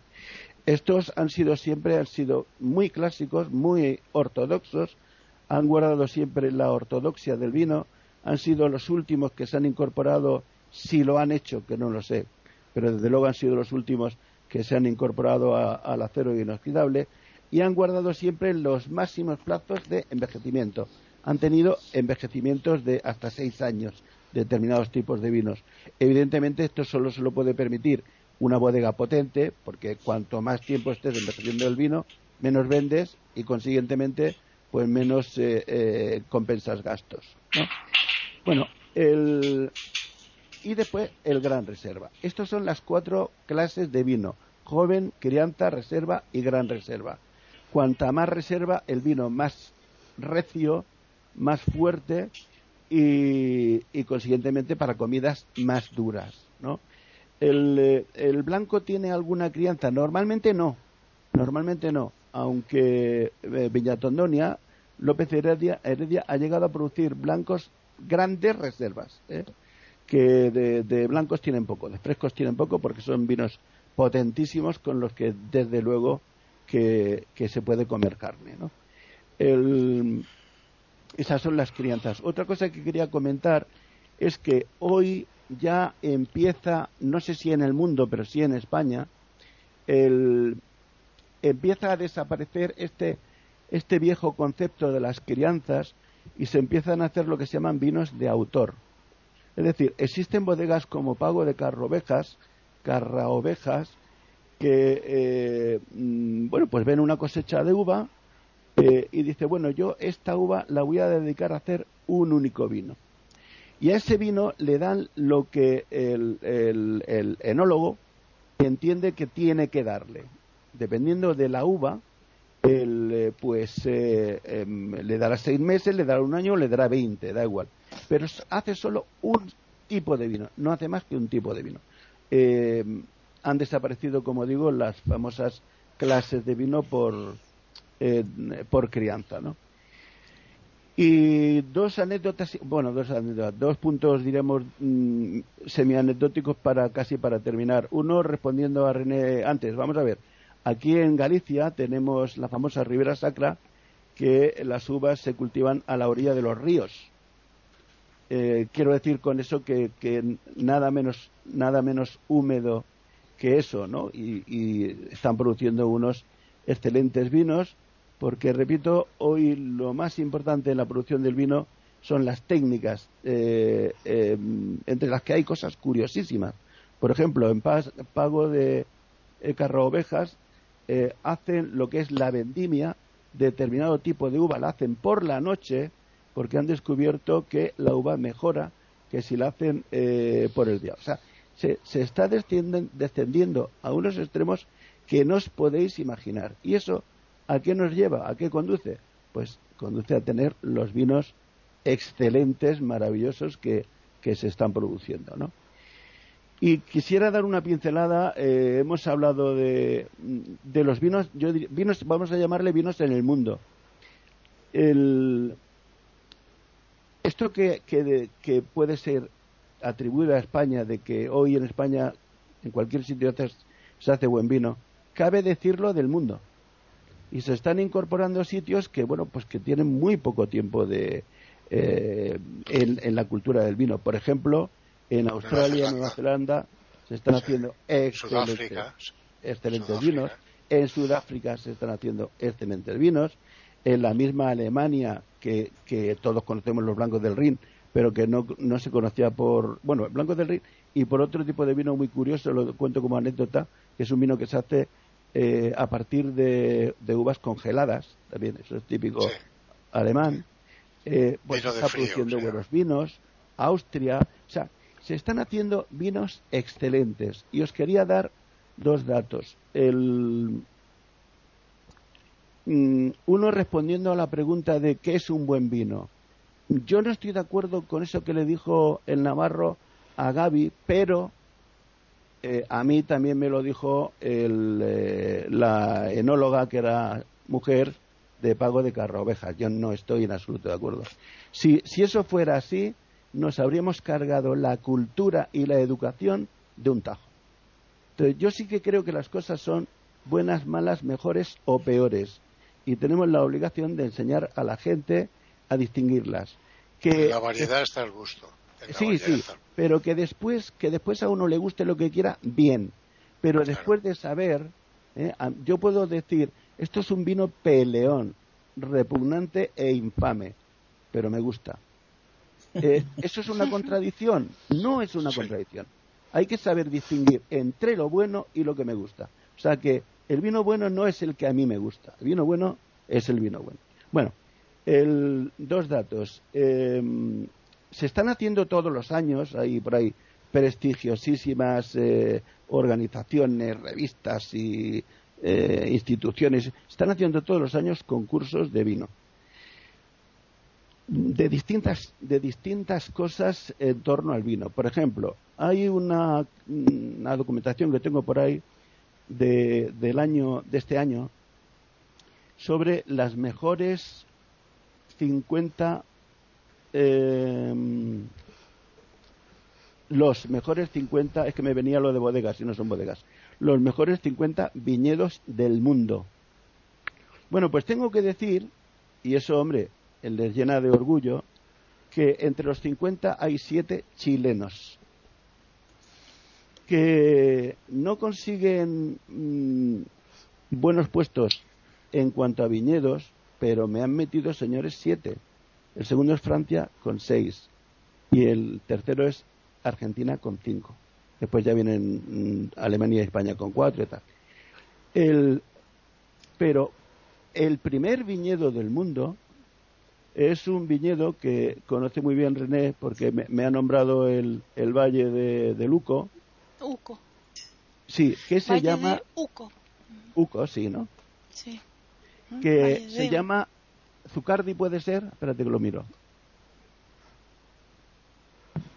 Sí, puede ser Zucardi. Zucardi. Eh, Zucardi es el primer viñero, viñedo, que no tiene nada que ver con el vino, viñedo del mundo. El segundo es un, un uruguayo y el tercero ya es un español, que es el, eh, lógicamente, al ser de Europa, pues es el mejor viñedo de Europa, que es, como no, López Heredia. ¿no? Eh, ¿Eso necesariamente se traduce en vino? No, no necesariamente se traduce en vino, porque ahí valoran muchas cosas. ¿eh? Ahí valoran pues lo protegida que tiene la uva, los cortavientos que han hecho, los escalones que han hecho para como tipo de Tenerife para proteger del viento, la, eh, es, es, más una cuestión estética, técnica, de construcción que, que sí, que va a favorecer la, el, cultivo de la uva, sí, pero que no necesariamente se traduce en vino. Bueno, otra, eh, otro dato eh, interesante. El, en este año los mejores cinco vinos del mundo han sido, y ojo al dato, como diría José, María García, el primer vino del mundo, un Torres, que dicho sea, eh, por otra parte, ocupa el lugar 28 entre los viñedos, para que veáis que no tiene nada que ver una cosa con la otra, ¿no? Un Torres. El segundo, un chileno. Si os interesa, os puedo dar hasta los nombres el tercero un francés, el cuarto un italiano y el quinto un australiano, ojo, que ha pasado en un año del tercero al quinto, o sea que esta gente está eh, viene pegando fuerte.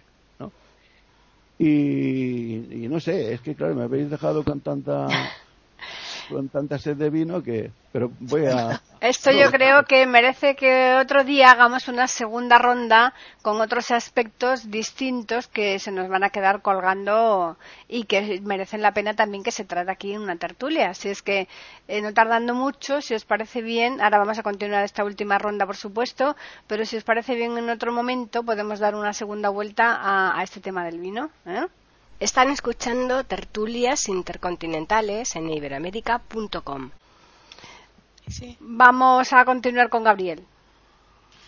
Muy bien, yo, yo para contestarle a Antonio sobre lo bueno es lo bueno, mm, le diría y te digo que todo es subjetivo, porque lo que puede ser bueno para ti, para mí puede ser un vino peleón. Quiero decir que de gustibus no es disputando, como dije antes. De gustos no hay nada escrito. Hay siempre algo realmente objetivo, ¿no? En la, elaboración de los vinos siempre tiene que haber el fondo de lo que hablamos, de lo que es la, varietal, de lo que es el, dopage, lo que es la elaboración, todo el arte que ha puesto el enólogo, etcétera, etcétera, etcétera. Pero yo para ya mm, cerrar mi participación en la tertulia de hoy, quería hablar de los vinos de Mallorca. Mallorca mm, ha tenido tradición de vino desde, desde la antigüedad, como ha ocurrido en otras partes de Europa, y nosotros somos parte de Europa, aunque estemos en una isla y en el Mediterráneo. Además, hemos estado siempre en, la, en las coordenadas entre Roma y la península Hispania, la, provincia ulterior, citerior de, la, de, Roma, ¿no? del Imperio Romano. el, tráfico de vino ha sido intenso, hemos dicho, y Herodoto incluso citaba los vinos de, Hispania, de los hispanos, como uno de los mejores vinos que eran fácilmente equiparables a los de Roma, los que se bebían en el imperio, en, Roma. Quiero decir que eh, la situación de, Mallorca ha sido que eh, aquí hemos encontrado, yo mismo tengo una ánfora, que era eh, el continente de lo que se exportaba desde la península a, la, provincia itálica, a Roma, y mm, el vino se cosechaba y se elaboraba en Mallorca, pero llegó constreñido por la invasión musulmana, las leyes coránicas, como sabemos, y quedó reducido a casi nada. Los, eh, los musulmanes a los nativos les permitieron un pequeño cultivo de la vid para su propio consumo, incluso mejoraron la agricultura, los regadíos y los musulmanes han sido siempre maestros en este campo, como sabemos. Vino luego la conquista, la conquista por rey Jaime I y fue cuando otra vez se inició la, elaboración, bueno, el cultivo y la elaboración del vino para abastecer la corte de Aragón. ¿eh? Eh, Mallorca fue un reino adscrito a la corona de Aragón, el tiempo que duró, y entonces, pues, ese, vino se exportaba a, la corte. Luego fueron pasando los años, vino también una época de crecimiento con eh, unas plagas que diezmaron los campos, como fue el, pulgón y el, y el, y sobre todo la filoxera. ¿Eh? la filoxera devastó los campos no solamente en España, en Francia. En el año 1862 Francia quedó devastada y tuvo que recurrir a España y fue cuando en Mallorca se incrementó el cultivo de la, de la vid para exportar. Llegó a ser tan importante que tres puertos de la isla, sobre todo de Baleares, Mallorca, ha destacado ha sido el Puerto Colón, Alcudia y Palma, que incluso se crearon compañías navieras para exportar uva a Francia en tiempos de la filoxera. Bien, eh, realmente luego vino un decrecimiento otra vez porque la filoxera llegó también a, a nuestros campos y mm, bueno se cambió el cultivo de la vid por el almendro y fueron transcurriendo los años. También hubo un, renacimiento del vino o de la, del, cultivo del vino hasta la década de los 30, los, los 40, que con la guerra civil pues desapareció, como en todas partes, para dar prioridad a otro tipo de cultivos debido a la hambruna que padecimos los que tenemos edad debido a la guerra civil pero los años 60 vino el desarrollo y los, los, sobre todo los agricultores vieron en el turismo pues una, una, una gran inversión y empezaron a eh, bueno, mejorar sus cultivos. Eh, se inició sobre los años 90, como se ha dicho aquí. Aquí también en Mallorca se notó mucho. Yo tengo un amigo que es enólogo, tiene, tiene una bodega en, en Petra, Petra es el nombre de una ciudad, es la cuna de Junípero Serra, para que lo sepamos, ¿eh? el que eh, colonizó California, debió llevar las cepas allí, en Fray Junípero. Bien, la cuestión es que Miguel, Miguel, Oliver, eh, hace unos vinos muy, muy delicados, esferriches. Aquí tenemos una, una, una vid autónoma, una uva autónoma autóctona, porque lógicamente hemos estado aislados por ser isla durante mucho tiempo, no quiere decir que no hagamos la mezcla de, otras varietales y hagamos ese coupage al, que me refería yo antes. Y se suelen hacer muy buenos vinos, tanto tintos blancos como, como, como de otra clase, ¿verdad? Incluso mm, se hacen cavas. Lo que pasa es que nuestra producción es muy corta, muy corta por las dimensiones geográficas de la isla. Y sobre todo la mayor parte de la exportación se hace a Alemania.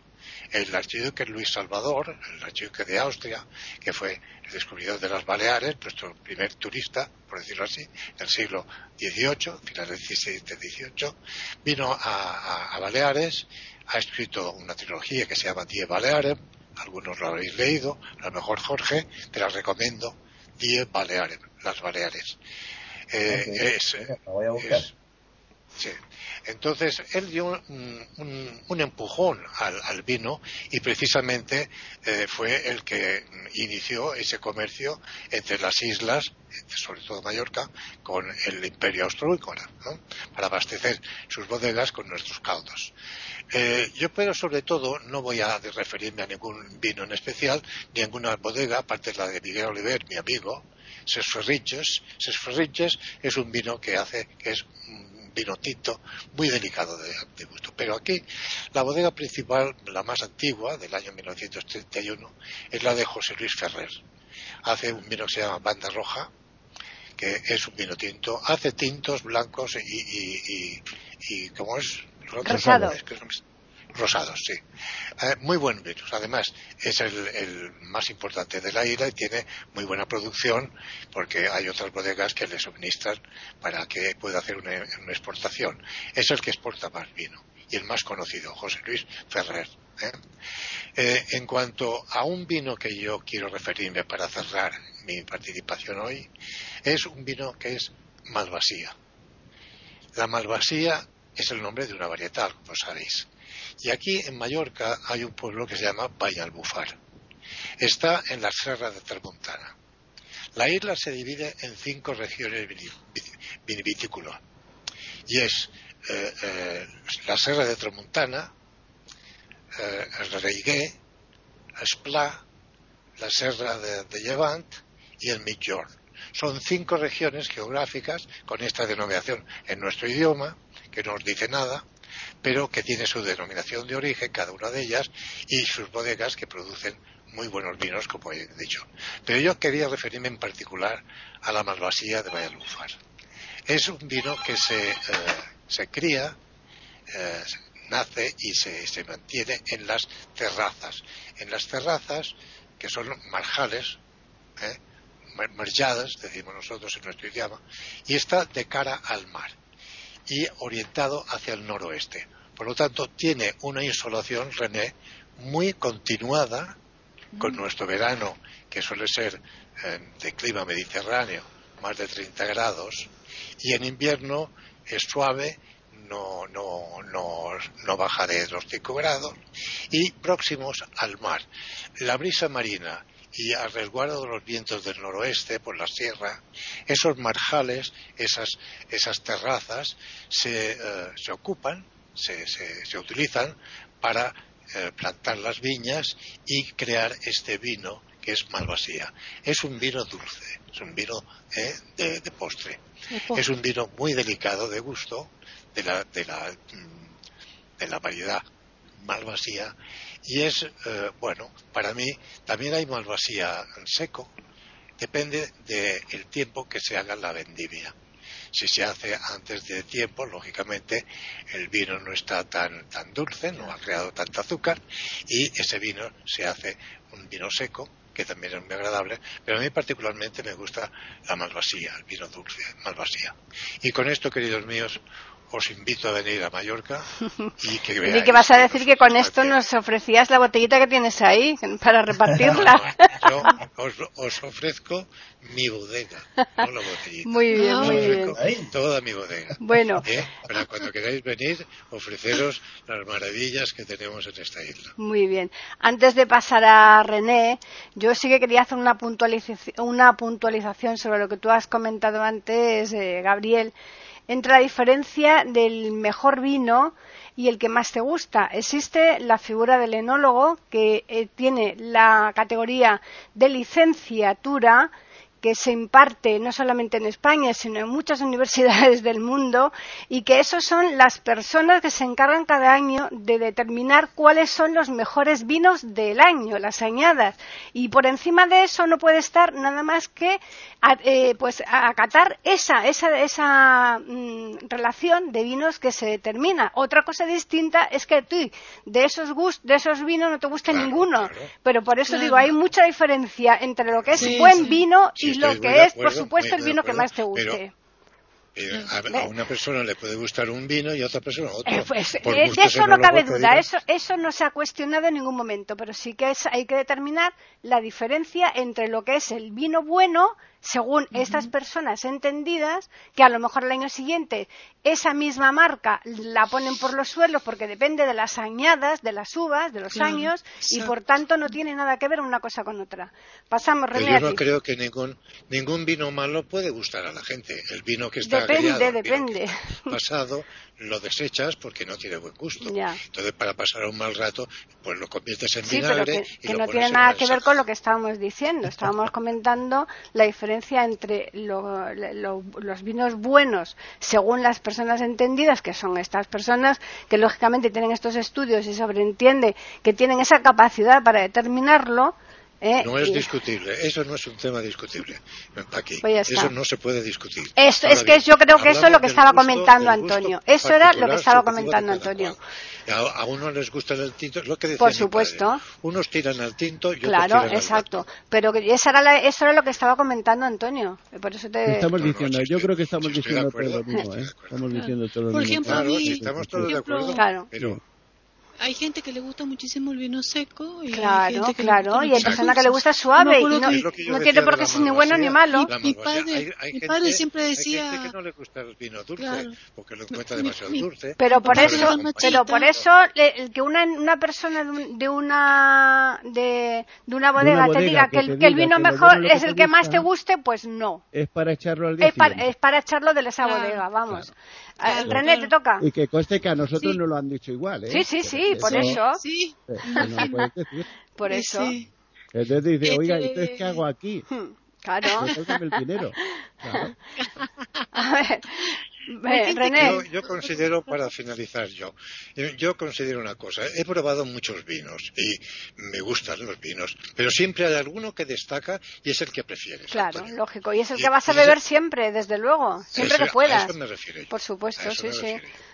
A ver. Bueno, eh, no, que quería, hablando de lo que estaban diciendo, justamente ese tema de que me acuerdo que mi papá, que era machista, decía que a las mujeres les gustaban los vinos dulces, abocados, y que a los, un, buen, un buen tomador de vino eh, le, sabía, que realmente era hombre, le gustaba una bebida seca. Imagínense la mentalidad que había hace este, 50 años atrás y cómo ha ido cambiando ¿no? el mundo en muchos aspectos. Por eso digo que, que la, enocultura es toda una cuestión interesante para poder abordar de distintos puntos, eh, no solamente de, lo que es el proceso del vino en sí, sino de todo lo que conlleva eh, la bebida eh, en base al vino. ¿Por qué digo así destaco vino? Porque con respecto al cuento que comentó mm, eh, Jorge, eh, que es muy interesante, porque justamente eh, psiquiátricamente, psicológicamente, neurológicamente, si ustedes a un ser humano le sobrepasan los 0,5 gramos de alcohol en sangre, 0,5 gramos por 100 centímetros cúbicos de sangre, ella empieza a actuar en el nivel de la neurona y el alcohol hace un efecto, que se considera una droga, hace un efecto depresor en forma descendente, es decir, de arriba hacia abajo en el sistema nervioso central. ¿Qué quiero decir con esto? Empieza por las partes más superiores de la corteza cerebral, empieza a bajar, a bajar, a bajar, a bajar, y ya en, niveles muy altos de alcohol, cuando pasamos los 3 gramos por ciento de alcohol en sangre, ya empezamos a actuar en el tubo neural hasta llegar al centro respiratorio paro cardíaco en las intoxicaciones agudas paro respiratorio y paro cardíaco, estando estos centros a nivel del bulbo raquídeo en las partes más bajas del tubo neural, dentro de lo que es el encéfalo. Entonces, cuando se pierde, la, eh, se altera la corteza cerebral, las personas pierden el neocórtex, que es lo que hace que la persona tenga la capacidad de deducción, de criterio, de discernimiento. Entonces empiezan a primar los, los sentimientos bajos, la parte primitiva del ser humano, que es la falta de razonamiento. Entonces empieza a actuar el apasionamiento aquello que no tiene criterio, que es la violencia, los exabruptos, eh, los excesos eh, sexuales, los excesos de todo tipo que tengan que ver con la falta de criterio y de control pierde el control. Pero una cosa es el vino, y que alcanza una, graduación, que bueno, está bien, como dijo Antonio, hasta 16, 17 grados, pero y otra cosa es una bebida destilada. Digo para los oyentes, lo mejor nosotros podemos saberlo, pero hay muchos oyentes que pueden no distinguir las bebidas alcohólicas. Si nosotros estamos hablando de vino, que es producto de la vida, o sea, y gracias Antonio por hacerme aclarar eso, que yo no lo sabía, yo creía que eran, eran este, uvas de postre y uvas para hacer vino. No, claro, la parra es la casera, que se tiene en casa, la que comemos y comemos el racimo como postre, y otra cosa es la vid que se usa como mata en los viñedos que son bajitos y que se ponen en hilera. Ahora entiendo bien eso que no lo sabía. Eh, y con respecto al eh, el, esto es una fruta que está eh, sufriendo un proceso de fermentación y a través de esta fermentación, eh, después con maceración o sin maceración del viejo, pasa trasiego, pasa procesos de, de, decantación y etapas de a través de la floculación, como dijo Antonio, con clara de huevo, lo que sea, para los sedimentos, clarificación y después va a pasar a gestiva o no para que sea una bebida de crianza, eso ya va a variar. Pero otra cosa es la bebida destilada, que se hace a través de semillas, como el, whisky o el vodka y todo esto, el arak, todas esas bebidas este, que, que, se hacen a través de, eh, de, alpiste, de, bueno, de otro tipo de, elementos que fermentan y que alcanzan graduaciones que pasan a, los 40 grados hasta 60 grados de nivel de alcohol. Prácticamente parece casi alcohol puro. Se parece al alcohol rebajado con un poquito de agua que estamos usando para, eh, para el coronavirus, chicos, ¿me entienden? O sea que si ustedes agarran un poco de boca, se lo pasan por las manos y ya está, chau virus. O sea, quiero decirles que una bebida destilada que tiene alta gradación alcohólica, si toman en demasía, mucha cantidad, es lógico que la persona rápidamente vaya a caer en un cuadro de, pérdida del criterio de la conciencia y todo esto. Es muy distinto qué es lo que está pasando con la juventud últimamente en nuestro país. Nuestro país tenía una cultura antiguamente eh, antes del año 90, donde realmente preponderaba el vino. Después se ingresó la cerveza y llegó a ser la cerveza una competencia muy importante con el vino. Eh, los chicos empezaron acá a festejar el día eh, de la cerveza, como es el día del santo que tienen los ingleses. Eh, bueno, ¿se recuerdan ustedes que se pintan, se pintan, se visten todos de verde? Halloween. No, no, no, la cerveza, el... Ah, perdón, estaba pensando en la fiesta que hace poco, que el, santo, el santo que tienen ellos, los de la cerveza, bueno, este, que a mi hijo me acuerdo que le gustaba vestirse de eso, el día de San, no es San Gabriel, San, no me acuerdo. Y después eh, empezó ahora, la, a través de la globalización, a beberse mucho mojito, que es cubano, ¿no es cierto?, y de Centroamérica, y bebidas destiladas, el tequila, el pisco sour y el pisco que lo traían tanto de Chile, cuando empezó a hacerse más viajes a Chile, por lo que nos convenía la moneda eh, chilena, ahora ya no conviene ir a Chile, pero en aquella época se viajaba tanto Chile, empezaron todos a traer pisco. Cuando convenía ir a Brasil, empezaron a traer todos este, las bebidas eh, que usan mucho en Brasil y, empezaron a usar muchas bebidas destiladas los jóvenes. Hoy toman los tragos, hoy está de moda tomar tragos y se llenan de ron, de vodka, de todas esas bebidas de alta gradación alcohólica. Entonces los chicos rápidamente se alcoholizan, manejan en esas condiciones y hay aumentado tremendamente los accidentes de tránsito en nuestro país, tremendamente la violencia de género, tremendamente los exabruptos y los controles que hay ahora. Hay, hay lugares que directamente tiene que haber cero alcohol, es decir, el que maneja no tiene que tener nada. Y se está usando ahora la, colocar la pulsera en, para las personas que va, que va a tener, eh, esa persona no debe beber para poder manejar un automóvil. Realmente el vino, si ustedes consumen un vasito de vino tinto, este, eh, depende de la costumbre, el tamaño del cuerpo, si es pequeño, si es una persona más alta, robusta, este, pero un vaso de vino de tinto en el almuerzo y otro en la cena no va a alterar eh, al organismo, no va a producir una enfermedad metabólica, no se va a convertir en un alcohólico y sí va a hacer un beneficio a su organismo, porque en ese momento, en esa cantidad y en esa dosis, el vino es un nutriente porque tiene muchas propiedades antioxidantes, es muy positivo como elemento nutritivo, ¿me entienden? Eh, sin embargo, si ya nos excedemos y estamos en alcohol, el, organismo, el hígado, que es el que se encarga de desintoxicar el alcohol, está preparado para un cierto nivel de alcohol. Cuando sobrepasa ese nivel, eh, los hepatocitos, las células del hígado, que tienen un metabolismo a través del citocromo P450 y otros mecanismos muy complejos, llega un momento que no pueden eh, desintoxicar. Entonces empieza la persona a exudarlo por la piel, en la sudoración, en el aliento. Cuando ustedes sienten que una persona eh, le siente el olor al alcohol en el aliento o a través de la sudoración de la piel, esa persona ya está excedida en alcohol en su organismo. Una persona que toma la suficiente cantidad, que es como le digo, un vaso o medio vaso de vino tinto, sobre todo, que es el que más se recomienda por el reverestrol que está en la, en la cubierta, en la, el ollejo del vino. Este, y mm, en la cena nunca va a tener aliento alcohol, ni va a tener ese olor en la piel, ni nada por el estilo. ¿Por qué? Porque la dosis es adecuada y el hígado sí lo puede desintoxicar. Distinto del alcohólico que va llevando a la cronicidad, que va llevando al daño hepático y que no se toma precisamente un vasito, se toma una, dos, tres botellas, cinco litros y he visto pacientes que toman hasta diez litros de vino, nada más Juana, diez litros por día. Es impresionante. Ahora, eh, eh, eh la cantidad que tiene que tomar para caer en ser una persona eh, alcohólica crónica. Sin embargo, con que se tomaran eh, media botella de una bebida destilada ya entraría una intoxicación aguda en una persona joven. Así que los tragos que toman después en las fiestas los puede llevar a alcoholizaciones gravísimas a la juventud. Entonces eso quería diferenciar, Jorge, que una cosa era el caso que contabas tú de vodka y otra cosa era el vino. El vino tenemos que reivindicarlo porque me parece que en dosis adecuada es un importante nutriente que debe estar en la dieta diaria y por eso debe ser cuidado con criterio.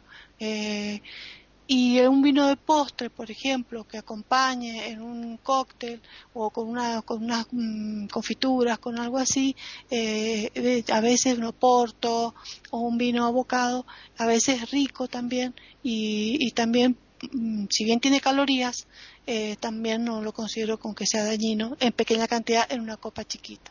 Bueno, nada más eso para agregar, eh, para reivindicar esta bebida que me parece excelente si la persona con criterio sabe manejarla. Bueno, yo creo que yo he hecho el reparto de la botellita de, Gabriel y no nos ha dado para un vaso entero. Así que, Gabriel, para la próxima te tienes que traer dos botellas, ¿eh? Claro. Traeré una bota. una bota, eso. Porque las botas de agua, las botas de agua las llenaré de vino ah, y beberéis de las botas de agua. Exactamente. Bueno, pues vamos a finalizar ya con Jorge. Jorge. Bueno, un poeta latino decía, un vaso de vino es cortesía. El segundo vaso de vino es amistad. El tercero es alegría y el cuarto brutalidad. Entonces, como todas las cosas, siempre volvemos al tema de que todo depende de la dosis o la cantidad. En relación a la discusión que había, entre comillas, discusión, digamos, planteamiento entre Antonio y Gabriel sobre los gustos, eh, creo que hay otro factor también importante agregar ahí, que es que hay sociedades que tienen cultura de vino, cultura etílica, por lo tanto saben paladear y apreciar, y hay otras que no está ese hábito, a mí me llama la atención acá en Latinoamérica que los países de Centroamérica, como Cuba, Nicaragua, Guatemala, Honduras, República Dominicana, Jamaica, Costa Rica, etcétera, no beben vino. Ellos, como decía René, son los tragos fuertes, el ron, el aguardiente, el pisco, el tequila. Entonces, efectivamente, eh, no hay cultura de vino. es bastante curioso. Acá en Chile el vino ocupa un lugar preponderante en reuniones, fiestas, celebraciones y en la dieta diaria. Por supuesto que con la moderación que corresponde. Por supuesto que en todas las cosas el gusto es fundamental. O sea, todos los especialistas reconocen que la Divina Comedia de Dante es una gran obra, pero preguntémosle a la, actualidad quién ha leído la Divina Comedia, yo creo que nadie. ¿ah? Eh, si preguntamos los colegios, los escolares, entonces efectivamente el gusto no siempre armoniza con lo mejor, pero ambas cosas son válidas, porque el gusto también merece respeto. Por ahora quedo hasta aquí yo para cerrar. Muy bien, pues ya vamos a finalizar esta, esta charla, porque se está alargando mucho. Y yo voy a decir, antes de dar el correo y el Twitter, que hay varios aspectos curiosos sobre la uva, eh, pero solamente voy a decir dos. Y eh, es que la uva, precisamente, están las tradiciones ¿no? de las doce uvas, o sea que ya no solamente para el vino, sino también para finalizar el año, que no, es en todos los países, ni mucho menos, ¿no? Hay otros que lo celebran con lentejas o con otras cuestiones, pero bueno, el caso es que está la tradición de las doce uvas y también está eh, otra tradición muy importante que se lleva a cabo en muchos lugares que es echar la, la noche también, la, terminar el año viejo eh, poniendo en una copa de cava o de champán, dependiendo de lo que quieran utilizar. Nosotros es el cava, ¿verdad, eh, Gabriel y Antonio? Aquí es el cava, fundamentalmente. Y echar un objeto de oro dentro y brindar con esa copa. alianza. ¿Mm? La alianza sobre todo, efectivamente, eh, para pues mm, dar suerte, ¿no? Eh, por supuesto, quien tenga ese tipo de creencias, pues lo llevarán a cabo y quien no, pues, pues, pero sí que es verdad que es otro aspecto curioso también de, la uva, ¿no? Y del vino. Que no le ocurra lo que le pasó al rey Mida, está todo bueno con el oro, sí, sí. Bien, pues voy a recordarles a los oyentes que nos pueden escribir a tertulias.eiberoamerica.com y también pueden hacerlo al Twitter que es eiberoamerica con las iniciales e, I y la A de América en mayúsculas. Agradeceros a todos vuestra presencia aquí en este podcast de tertulias intercontinentales y a los oyentes emplazarles, como siempre, a que nos escuchen el lunes próximo porque les traeremos una nueva tertulia intercontinental.